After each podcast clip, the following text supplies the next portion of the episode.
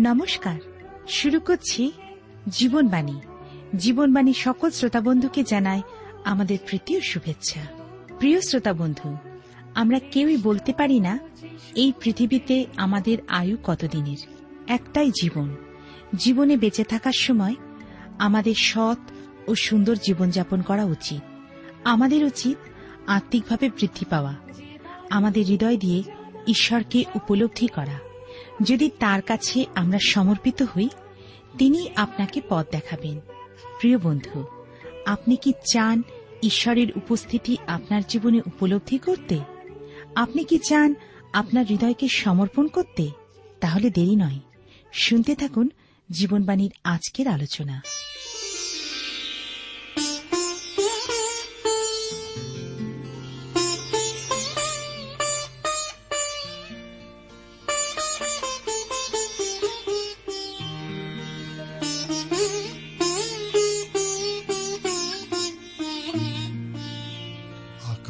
যেমন ছিল তেমনি আছে।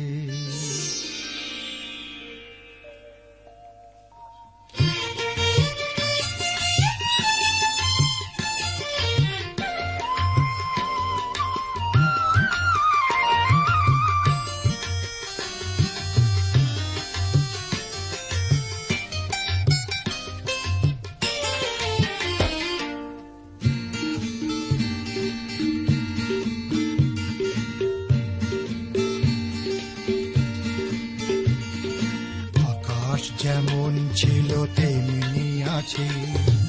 বাতাসে ঝড়ের দোলা তেমনি নাচে। চন্দ্র, সূর্য, তারা আজও ওঠে। গাছে গাছে ফুল ফোটে। এসব কিছুই বদলায়নি। মানুষ শুধুই আজ বদলে গেছে। আকাশ যেমন ছিল তেমনি আছে।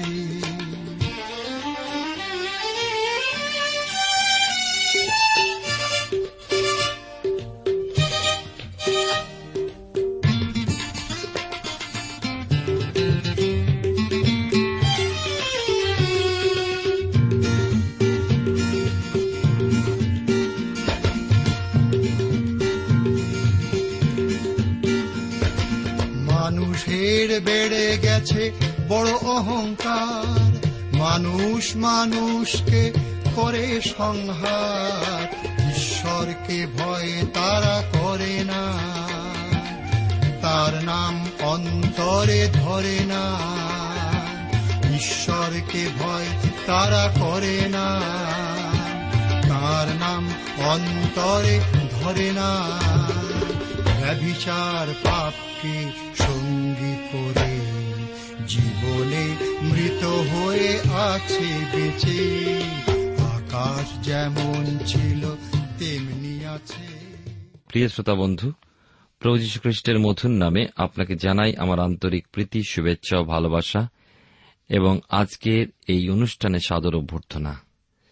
জীবনবাণীর অনুষ্ঠানে ধারাবাহিক আলোচনায় বর্তমানে আমি আপনাদের কাছে বাইবেলে পুরাতন নিয়মে বংশাবলী দ্বিতীয় খণ্ড থেকে আলোচনা করছি। রাজা সলমন সদাপ্রভুর যে গৃহ নির্মাণ করেছিলেন, ঈশ্বরের কাছে তা উৎসর্গ করলেন, মন্দিরকে প্রতিষ্ঠা করলেন। গত অনুষ্ঠানে আমরা এ বিষয়ে অধ্যয়ন করেছি যে সলমন ঈশ্বরের মন্দির উৎসর্গীকরণের পর এক মহান প্রার্থনা তুলে ধরেছিলেন। তাঁর এই কৃতজ্ঞতা প্রকাশ ও প্রার্থনা উৎসর্গ করার পর ঈশ্বর নীরব রইলেন না। স্বর্গের ঈশ্বর মানুষের সঙ্গে সম্মিলিত হতে চান। মানুষকে যখন ঈশ্বর সৃষ্টি করলেন তাকে সৃষ্ট জগতের একাংশে রাখলেন এদন উদ্যানে।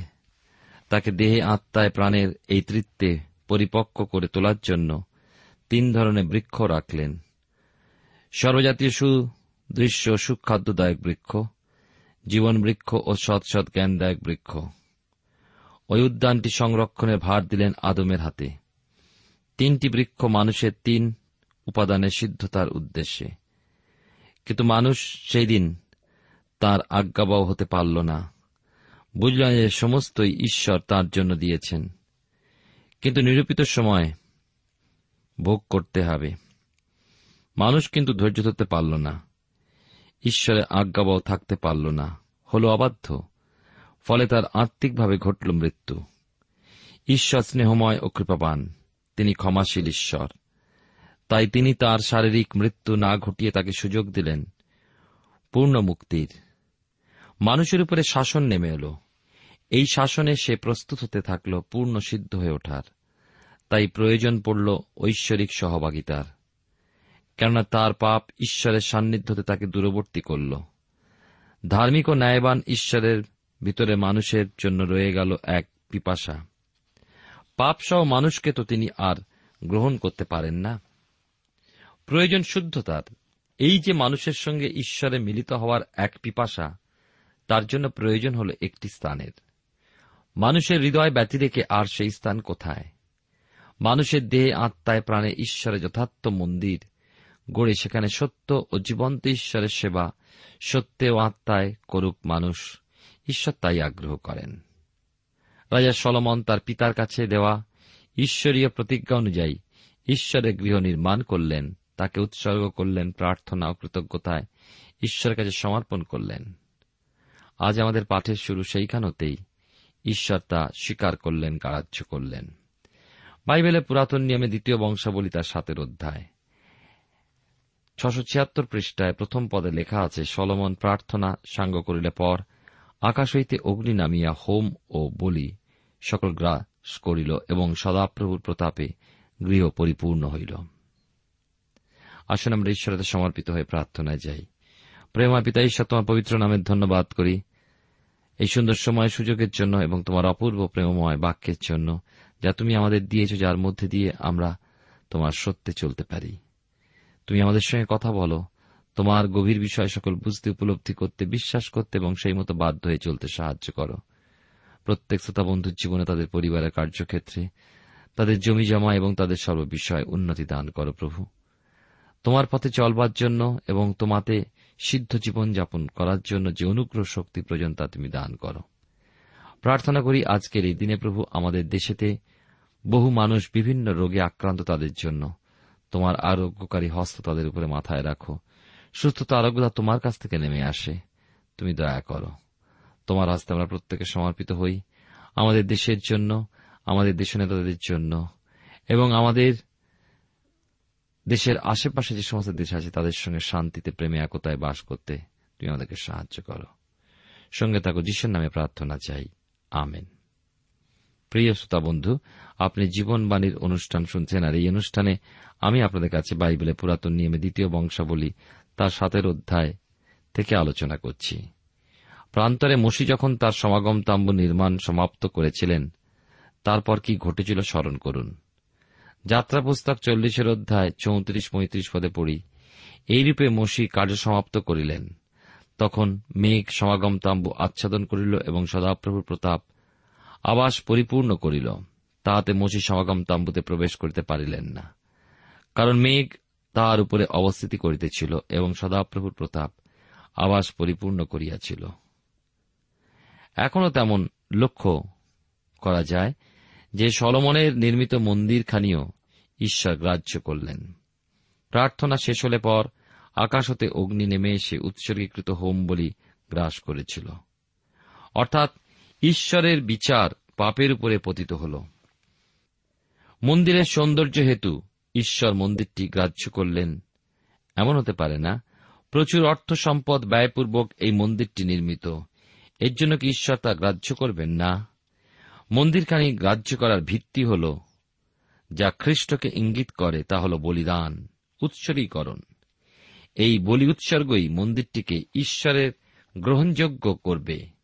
তাই হোম বলি উৎসর্গীকরণে ঈশ্বরের প্রতাপ মন্দিরটিকে পূর্ণ করে ফেলেছিল। পাঁচের অধ্যায় শেষ পদও আমাদের কাছে এই প্রকাশ করে। এখনও তা লক্ষ্য করা যায় যে ঈশ্বরের উপস্থিতিকে তারা চাক্ষুষ দেখেছিল। রোমিও পত্রে দেখি যে ইসরায়েলীয় কে তার উত্তরে সাধু পৌল বলেছেন, আটটি শনাক্তকরণের চিহ্ন, এগুলোর মধ্যে একটি হল প্রতাপ। একসময় ইসরায়েল সন্তানগণ ব্যতি রেখে কারও মধ্যে ঈশ্বরের দৃশ্য উপস্থিতি লক্ষিত হতো না। সাতের অধ্যায় দ্বিতীয় বংশাবলী তার দুই পদ এবং তিন পদে লেখা আছে, আর যাজকগণ সদাপ্রভু গৃহে প্রবেশ করিতে পারিল না, কারণ সদাপ্রভুর প্রতাপে সদাপ্রভুর গৃহ পরিপূর্ণ হইয়াছিল।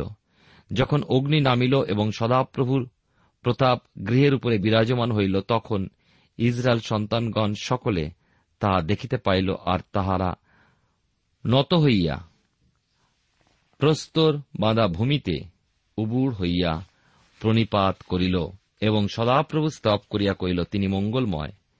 হাঁ, তাহার দয়া অনন্তকাল স্থায়ী।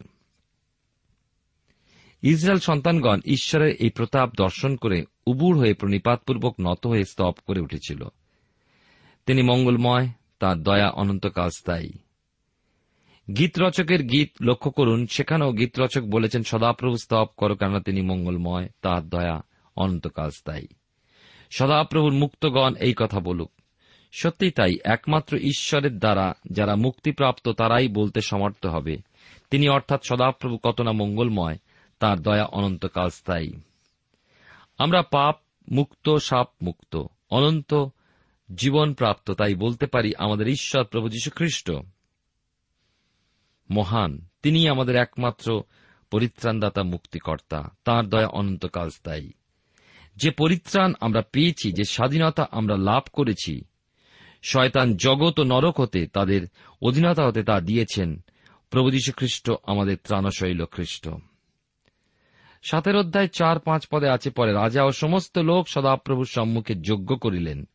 সলমান রাজা বাইশ সহস্র গরু ও এক লক্ষ বিশ সহস্র মেষ বলিদান করিলেন। এইরূপে রাজা ও সমস্ত লোক ঈশ্বরের গৃহ প্রতিষ্ঠা করিলেন। আমরা দেখি যে সদাপ্রভুর উদ্দেশ্যে এই যে যজ্ঞ আর এই উপলক্ষে এত যে বলিদান, এ বিষয়ে লক্ষ্য করে অনেক সমালোচকেরা বলেন, এই বাহুল্যের প্রয়োজন কি? কিন্তু আমাদের মনে রাখতে হবে যে সমস্তই আগামী দিনের এক পবিত্র, নিষ্কলঙ্ক হতমেষ শাবকের প্রতীক হিসাবে সংগঠিত হতো। এই যে বাহুল্য এবং এই যে ব্যয়বহুল ক্রিয়া, এ সমস্ত হতে আরও কত অধিক মূল্যবান রক্তের স্রোত। প্রভু যীশু খ্রিস্টের দেহ হতে বয়ে গিয়েছিল, কাল নিরূপিত হলে পর। কালভেরি পাহাড়ে ক্রুশের উপরে। সাধু পিতরের প্রথম পত্রে একের অধ্যায় আঠারো উনিশ পদে পড়ি, তোমরা তো জানো তোমাদের পিতৃপুরুষদের সমর্পিত অলিক আচার ব্যবহার হতে, তোমরা ক্ষয়নীয় বস্তু দ্বারা রৌপ্য বা স্বর্ণ দ্বারা মুক্ত হও নাই। কিন্তু নির্দোষ ও নিষ্কলঙ্ক মেষশাবক রূপ খ্রিস্টের বহুমূল্য রক্ত দ্বারা মুক্ত হইয়াছ। তাহলে, স্বর্গের ঈশ্বরের মানব শরীর ধারণে যে বলিদান, তার অধিক আর কি হতে পারে? আর এ ব্যতি রেখেও তৎকালীন এই যজ্ঞে বলিকৃত গোমেশাদির উৎসর্গীকরণকে অপ্রয়োজনীয় ব্যয় বলা অযৌক্তিক। কেননা, একমাত্র হোমবলির বিষয় ব্যতীত মঙ্গলার্থক বা আর কোন বলির বিষয় ভোজ্য ছিল। মন্দির উৎসর্গীকরণের যে যোগ্য তা এক পর্বরই মতো, যারা মনে করে এত সংখ্যক পশু বলিদান করা এক নৃশংসতা, তাদেরও স্মরণ করা উচিত যে সাধারণত মানুষ তার উদর পূরণের অভিলাষ বশত প্রতিদিনে কত না পশু হত্যা করে চলেছে শহরে ও গ্রামে। তাহলে তৎকালে ঐশ্বরিক উদ্দেশ্যে উৎসর্গীকরণকে কীভাবে অপ্রয়োজনীয় বলা যায়? বিশেষত এ সমস্ত বলিদান প্রভু যীশু খ্রিস্টের সেই সাধিত মুক্তি যজ্ঞকেই যখন ইঙ্গিত করত। দ্বিতীয় বংশাবলী তা সাতের অধ্যায় থেকে আলোচনা করছি, ছয় থেকে আট পদে লেখা আছে এখানে। আর যাজকগণ আপন আপন পদানুসারে দণ্ডায়মান ছিল এবং লেবীয়রা সদাপ্রভুর সংগীত জন্য বাদ্যযন্ত্র সহ দাঁড়াইয়াছিল যখন দাউদ তাহাদিওকে দ্বারা প্রশংসা করুন, করেন, তখন সদাপ্রভুর দয়া অনন্তকাল স্থায়ী বলিয়া যেন তাহা স্তব করা হয়। এই জন্য দাউদ রাজা সেই সকল যন্ত্র নির্মাণ করিয়াছিলেন। আর তাহাদের সম্মুখে যাজকগণ তুরি বাজাইতেছিল এবং সমস্ত ইসরায়েল দণ্ডায়মান ছিল। আর সলমন সদাপ্রভু গৃহের সম্মুখস্থ প্রাঙ্গণের মধ্যে পবিত্র করিলেন। কেননা তিনি সেই স্থানে হোমবলি সকল এবং মঙ্গলার্থক বলির মেদ উৎসর্গ করিলেন। কারণ হোমবলি ভক্ষ নৈবেদ্য এবং সেই মেদ গ্রহণে পক্ষে সলমনে নির্মিত পিত্তলময় যজ্ঞবেদী ক্ষুদ্র ছিল। এইরূপে সেই সময় সলমন ও তাহার সঙ্গে সমস্ত ইসরায়েল হমাতের প্রবেশ স্থানাবতী মিশরের স্রোত পর্যন্ত দেশবাসী অতি মহাসমাজ সাত দিন উৎসব করিলেন। সদাপ্রভু দয়া অনন্তকাল স্থায়ী, এই কথা উচ্চারণ করে ঈশ্বরের প্রশংসা কতজন মানুষ করতে পারে? হৃদয়ের গভীর স্থানতে এ বিষয়ে উচ্চারিত হওয়া চাই। মৌখিক প্রশংসা ঈশ্বর গ্রাহ্য করেন না এবং প্রশংসা তৃপ্ত হয় না। যদি প্রশংসাকারী তার জীবনে উপলব্ধি করে, ঈশ্বর মঙ্গলময় তবেই সে কৃতজ্ঞতাপূর্ণ হৃদয়ে বলে উঠবে সদাপ্রভু দয়া অনন্তকাল স্থায়ী। তার মহান নামের ধন্যবাদ। প্রিয় শ্রোতা বন্ধু প্রিয় ভাই বোন আপনি কি তার মঙ্গল হস্তের পরিচয় নিজের জীবনে আস্বাদন করেছেন? তাহলে আপনিও আমার সঙ্গে তার গৌরব করুন। সদাপ্রভু মঙ্গলময়, তাহার দয়া অনন্তকাল স্থায়ী। সেই সময় দাউদের নির্দেশিত পথে সমস্ত ক্রিয়াকর্ম সম্পাদিত হয়ে চলেছিল। দাউদ যেমন পরিকল্পনা করে যন্ত্রাদি নির্মাণ করালেন ঈশ্বরে গৌরব করণার্থে তেমনভাবেই সকল কিছু পালিত হয়ে চলছিল। আপনার পরিবার আপনার ক্ষেত্রে এক ক্ষুদ্র মণ্ডলী স্বরূপ। আপনি ঈশ্বরীয় নির্দেশ মতোই আপনার পরিবারকে গঠন করুন। যদি আপনি পিতা অথবা মাতা হন, এই দায়িত্ব আপনার অবশ্যই রয়েছে। যদি জ্যেষ্ঠ ভাই অথবা হন ভগ্নী, ঈশ্বরের নির্দেশ মতো আপনার স্থান অনুযায়ী পরিবারে ঈশ্বরের গৌরব করণার্থে নিজ দায়িত্বে বিশ্বাস থাকুন। দেখবেন চাক্ষুষভাবে ঈশ্বরের প্রতাপ দর্শনই নয়, কিন্তু পরিবারের সমস্ত বিষয়ে তার মঙ্গলময় হাতের স্পর্শ, তার সঙ্গ আপনি নিশ্চয়ই উপলব্ধি করতে সমর্থ হবেন।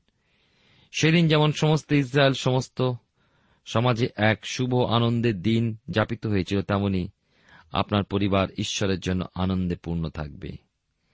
সেই ইসরায়েল সমাজ ছিল হামাতের প্রবেশস্থান হতে শুরু করে সেই মিশরের স্রোত পর্যন্ত ব্যাপ্ত।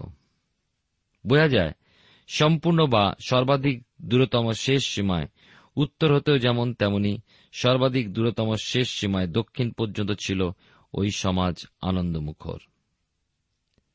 আমাদের ঈশ্বরের জন্য বিশ্বাসতাচরণ তেমনি দূর দূরান্তে সত্য ঈশ্বরের সাক্ষ্য বহন করবে, তার মহান নামের গৌরব সাতের অধ্যায়ে আলোচনা করছি, দ্বিতীয় বংশাবলী পুস্তকের নয় থেকে এগারো পদে লেখা আছে, পরে তাহারা অষ্টম দিনে উৎসব সভা করিলেন, ফলত তাহারা সাত দিন যজ্ঞবেদী প্রতিষ্ঠা ও সাত দিন উৎসব পালন করিলেন।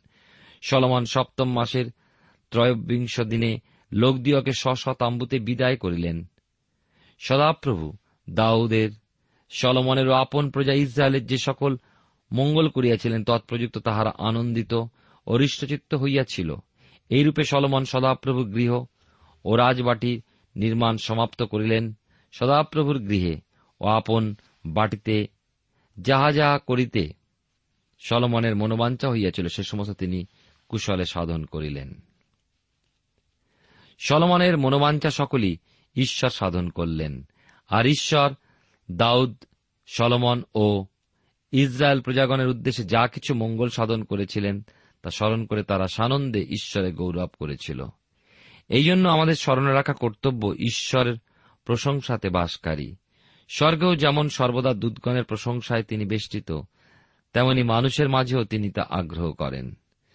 তিনি সগৌরব রক্ষণ উদ্যোগী ঈশ্বর, আপন গৌরব তিনি কোন সৃষ্ট বিষয়বস্তুকে দেবেন না। কিন্তু একটা দিন আসছে যেদিন আমরা আমাদের পার্থিব দিনগুলোর অবসানে পরীক্ষা সিদ্ধ হয়ে যখন তার সন্নিধানে পৌঁছাব। তখন তিনি তার পুত্র যিশুর সিংহাসন সমাদার মহিমায় আমাদের ভূষিত করবেন। অবশ্যই যদি আমরা খ্রিস্টের সমরূপ হতে পারি। এবারে আমাদের অধ্যয়নের বিষয় হল সলমনের কাছে ঈশ্বরের দ্বিতীয় প্রকাশ, যা দ্বিতীয় বংশাবলী সাতের অধ্যায় বারো পদ থেকে আমরা পাঠ করব, যেখানে লেখা আছে সলমনের প্রার্থনা ঈশ্বরের উত্তর। পরে সদাপ্রভু রাত্রিতে সলমনকে দর্শন দিয়া কইলেন আমি তোমার প্রার্থনা শুনিয়াছি ও যজ্ঞগৃহ বলিয়া এই স্থান আমার জন্য মনোনীত করিয়াছি। আমি যদি আকাশ রুদ্ধ করিয়া বৃষ্টি না হয়, কিংবা দেশ বিনষ্ট করিতে পঙ্গপাল দিওকে আজ্ঞা করি, অথবা আপন প্রজাদের মধ্যে মহামারী প্রেরণ করি, আমার প্রজারা যাহাদের উপরে আমার নাম কীর্তিত হয়েছে তাহারা যদি নম্র হইয়া প্রার্থনা করে ও আমার মুখের অন্বেষণ করে এবং আপনাদের কুপথ হইতে ফিরে, তবে আমি স্বর্গ হইতে তাহা শুনিব। তাহাদের পাপ ক্ষমা করিব ও তাহাদের দেশ আরোগ্য করিব। ঈশ্বর যে সলমনের যোগ্য প্রার্থনা, প্রশংসা সমস্ত গ্রাহ্য করেছেন করেছেন সমাদর, তা তিনি নিজ বাক্যের দ্বারা প্রকাশ করেছেন সলমনের কাছে ওই রাত্রেই। সেই সঙ্গে কিছু প্রতিজ্ঞা করেছেন, যা কিছু শর্তাধীন। তখন ঈশ্বর সলমনের কাছে ইসরায়েল জাতির জন্য এই বিষয় উল্লেখ করেছেন যদি তারা তিনটি বিষয় রক্ষা করে, তবে তিনি স্বর্গ হতে শুনবেন। তাদের পাপ ক্ষমা করবেন ও দেশকে আরোগ্য করবেন। তিনটে শর্ত কি ছিল? এক, যদি নম্রভাবে প্রার্থনা করে। দুই, যদি ঈশ্বরেরই মুখের অন্বেষণ করে। তিন, যদি নিজেদের কুপথ হতে ফেরে। বেশ, এখন যদি আপনি নতুন নিয়মে জোহন বাপ্তাইজকের সেই সতর্কতামূলক বাক্য পড়েন যেখানে লেখা আছে যে তিনি বলতেন, মন ফেরাও, কেননা স্বর্গরাজ্য সন্নিকট হইল। সেই কথা প্রভু যীশুকেও আমরা বলতে শুনি। জাতির কাছে এই যে চেতনা প্রদানকারী বাক্য তা তারা যথার্থ পালন না করায়, তাদেরকে বিক্ষিপ্ত হয়ে ছড়িয়ে পড়তে হয়েছে, যেহেতু দেশ তাদের আশীর্বাদ প্রাপ্ত হল না। কেন? তারা শর্তাধীন ছিল না। এ তো আক্ষরিক পূর্ণতা, কিন্তু খুব সূক্ষ্মভাবে কান পেতে শুনুন দেখি। এই বাক্য কি আপনার আমার জন্য নয়? ঈশ্বর সলমনের কাছে আত্মপ্রকাশের মুহূর্তে বলেছেন, আমার প্রজারা, যাহাদের উপরে আমার নাম কীর্তিত হইয়াছে, আজকেরও মণ্ডলী খ্রিস্টের দেহস্বরূপে ঈশ্বরকে স্বীকারকারী হিসাবে ঈশ্বরের লোক বা প্রজায় কি নয়? আমাদের রাজাধিরাজ খ্রিস্ট, তিনি আমাদের ত্রাণকর্তা, ত্রাণেশ্বর। বাইবেলের নতুন নিয়মে তীত তার দুয়ের অধ্যায় চোদ্দ পদে লেখা আছে কথা। ইনি আমাদের নিমিত্তে আপনাকে প্রদান করিলেন, যেন মূল্য দিয়ে আমাদেরকে সমস্ত অধর্ম হইতে মুক্ত করেন এবং আপনার নিমিত্ত নিজস্ব প্রজাবর্গকে সৎক্রিয়াতে উদ্যোগী প্রজাবর্গকে সূচি করবেন। এই সেই প্রজা, যাদের কথা বলেছেন ঈশ্বর সলমনের কাছে আমার প্রজারা। এ তার আত্মিক অর্থ বলেছিলেন ঈশ্বর, নম্র হইয়া প্রার্থনা করে। এ প্রসঙ্গে আমরা বাইবেলের নতুন নিয়মে পাই ইফিসিও তার চারের অধ্যায় এক এবং দুই পদে, অতএব প্রভুতে বন্দি আমি তোমাদিওকে বিনতি করিতেছি। তোমরা যে আহ্বানে আহত হইয়াছ, তাহার যোগ্যরূপে চলো। সম্পূর্ণ নম্রতা ও মৃদুতা সহকারে, দীর্ঘ সহিষ্ণুতা সহকারে চলো। গালাতিদের প্রতি প্রেরিত পৌলে পত্রে পাঁচের অধ্যায় বাইশ, তেইশ পদে পড়ি লেখা আছে, যে মৃদুতা হল আত্মার ফল, যা আমাদের ধারণ করতে হবে। ঈশ্বর বলেছিলেন, নম্রতা সহ যদি প্রার্থনা করে। এ প্রার্থনার বিষয়, নতুন নিয়মে বহুবার আমাদের শিক্ষা করতে বলা হয়েছে। বিশেষ করে খ্রিস্ট যিশু আমাদেরকে জেগে থেকে প্রার্থনা করতে বলেছেন। মার্ক লিখিত সুষমাচারের একুশের অধ্যায় ছত্রিশ পদে লেখা আছে, কিন্তু তোমরা সর্বসময় জাগিয়া থাকিও এবং প্রার্থনা করিও, যেন এই যে সকল ঘটনা হইবে, তাহা এড়াইতে এবং মনুষ্যপুত্রের সম্মুখে দাঁড়াইতে শক্তিমান হও।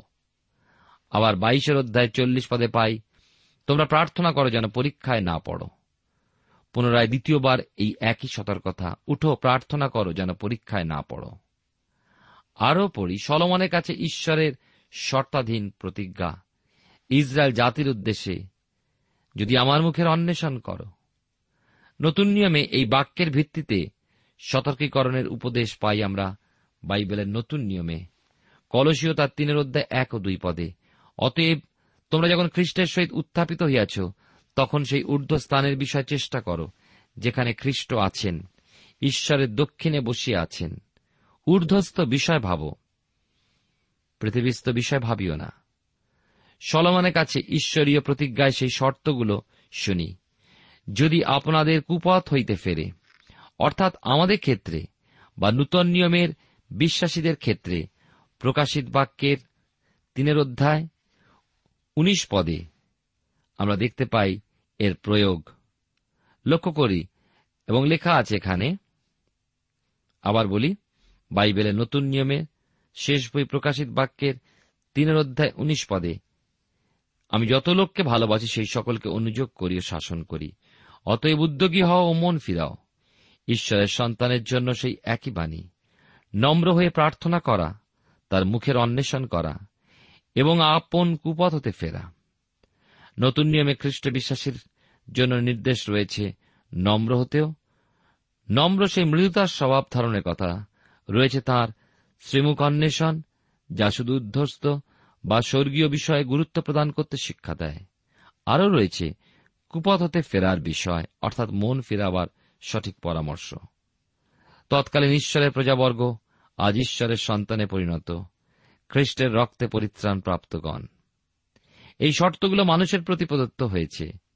কিন্তু এখন দেখব ঈশ্বরের প্রতিজ্ঞার বিষয়। তিনি প্রতিজ্ঞা করেছিলেন সলমনের কাছে।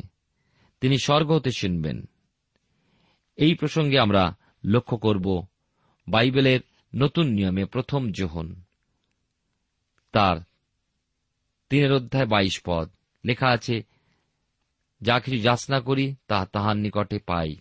কেননা আমরা তাহার আজ্ঞা সকল পালন করি এবং তাহার দৃষ্টিতে যাহা যাহা প্রীতিজনক তাহা করি।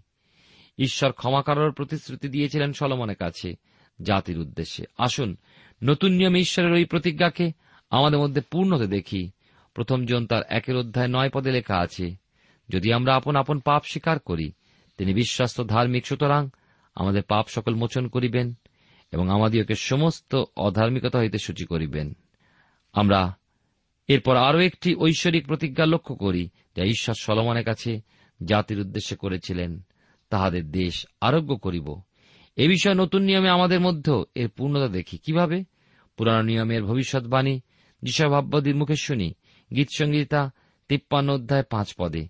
কিন্তু তিনি আমাদের অধর্মের নিমিত্ত বিদ্ধ, আমাদের অপরাধের নিমিত্ত চূর্ণ হইলেন, আমাদের শান্তিজনক শাস্তি তাহার উপরে বর্তিল, এবং তাহার কত সকল দ্বারা আমাদের আরোগ্য হইল। প্রিয় শ্রোতা বন্ধু প্রিয় ভাই বোন, আসুন আমরা ঈশ্বরের সমর্পিত হয়ে প্রার্থনায় যাই। ঈশ্বরের প্রতিজ্ঞা আমাদের জীবনের জন্য। যেন আমরা সেই প্রতিজ্ঞায় বিশ্বাস করি, নির্ভর করি তিনি বিশ্বস্ত ঈশ্বর। মঙ্গলের আকর ঈশ্বর, তোমায় ধন্যবাদই তোমার বাক্যের জন্য আশীর্বাদ করো। তোমার বাক্যে বিশ্বাস থাকতে এবং তোমার উপর নির্ভর করতে, যিশুর নামে প্রার্থনা চাই। আমেন।